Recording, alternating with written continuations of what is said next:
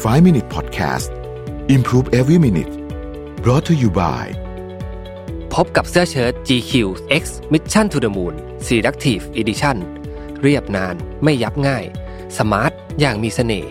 สั่งซื้อได้ที่ Line My Shop แอดเลยแอด Mission to the Moon สวัสดีครับ 5 minutes นะครับ คุณอยู่กับรวิทย์หานุสาหะครับ โครงสร้างวิชาจิ๋วนะฮะ มีอะไร บ้างนะฮะในหนังสือบอกว่ามันมี 6 โครงสร้างด้วยกัน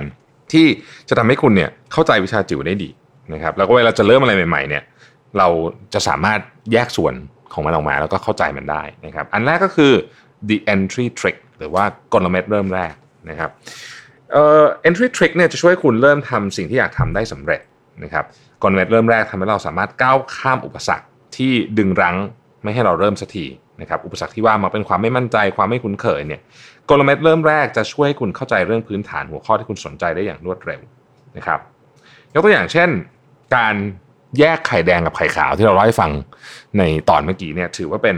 กลเม็ดเริ่มแรกหรือว่า the entry trick นะครับคุณอาจจะฝึกทักษะเฉพาะทางเพียงอย่างเดียว เช่น การยืนบนเซิร์ฟบอร์ดหรือถ้าตอนนี้จะต้องเป็นเซิร์ฟสเก็ตเนี่ยนะครับ การยืนบนเซิร์ฟบอร์ดเนี่ยคือการฝึกลุกขึ้นยืนตัวตรงบนบอร์ดอย่างรวดเร็วซ้ำๆในห้องนั่งเล่นนะครับหากจะหมุนตัว310องศาบนสเก็ตบอร์ด คุณต้องหันหน้าและเปลี่ยนทิศทางการมองก่อน จากนั้นตัวค่อยหันตามนะฮะ ไอเนี่ยเรียกว่า entry trick นะครับ หรือ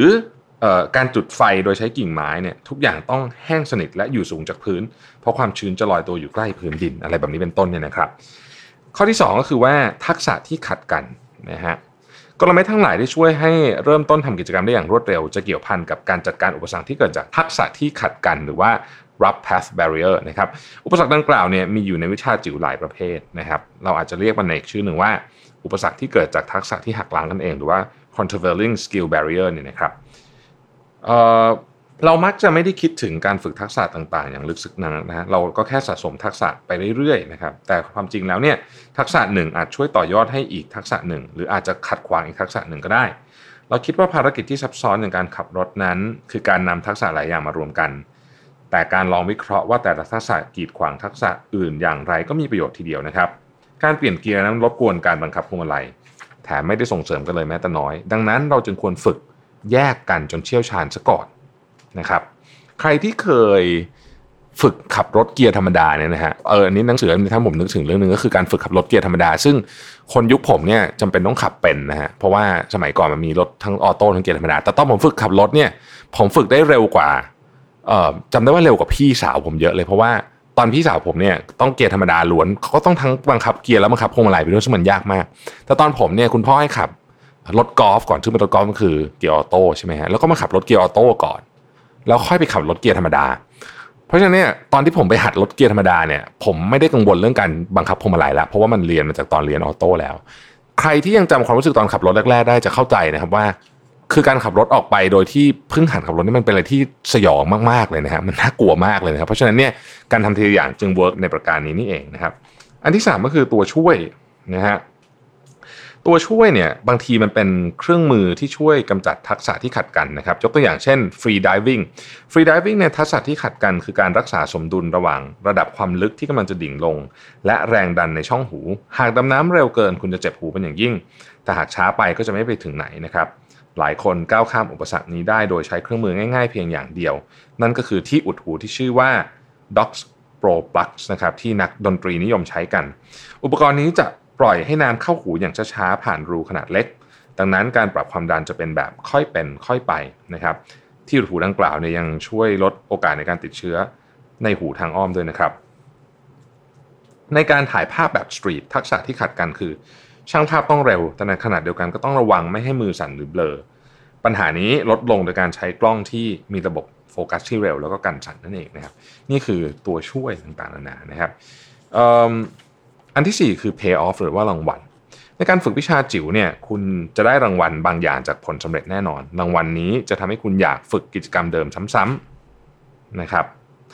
เอ่อไม่ว่าจะเป็นสมมุติว่าเราฝึก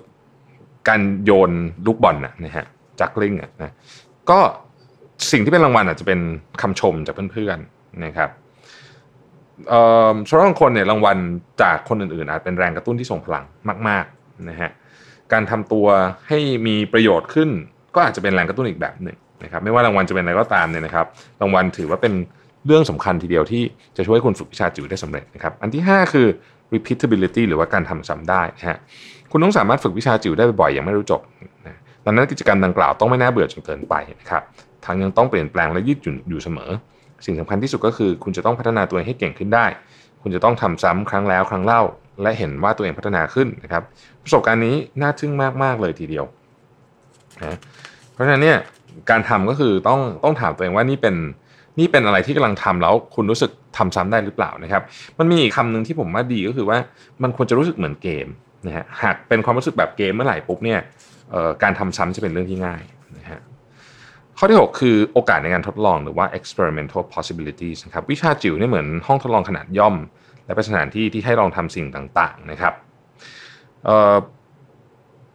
เมื่อได้ทดลองทำกิจกรรมเดิมในรูปแบบต่างๆ กัน การทำซ้ำจะน่าตื่นเต้น คุณจะพัฒนาได้เป็นเท่าทวีคูณ และจะประสบผลแบบที่คุณอาจจะไม่เจอในการเรียนแบบในห้องเรียนแบบนี้ด้วยเนี่ยนะครับ ซึ่งกระบวนการอันนี้เนี่ยก็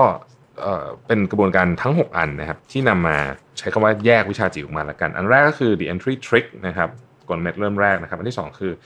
จะรับ path barrier นะครับทักษะขัดกัน อันที่ 3 คือ background support หรือว่าตัวช่วยนะครับ อันที่ 4 คือ pay off รางวัลนะฮะ อันที่ 5 คือ repeatability การทำซ้ำได้ และ 6 คือ experimental possibilities นะครับหนังสือเรื่องนี้หนังสือผมชอบมากนะ อาจจะใช้เวลาอยู่กันอีกสัก2อสบทแล้วกันนะฮะแล้วเจอกันพรุ่งนี้นะครับ สวัสดีครับ 5 Minute Podcast Improve Every Minute Presented by เสื้อเชิ้ต GQ X Mission to the Moon Selective Edition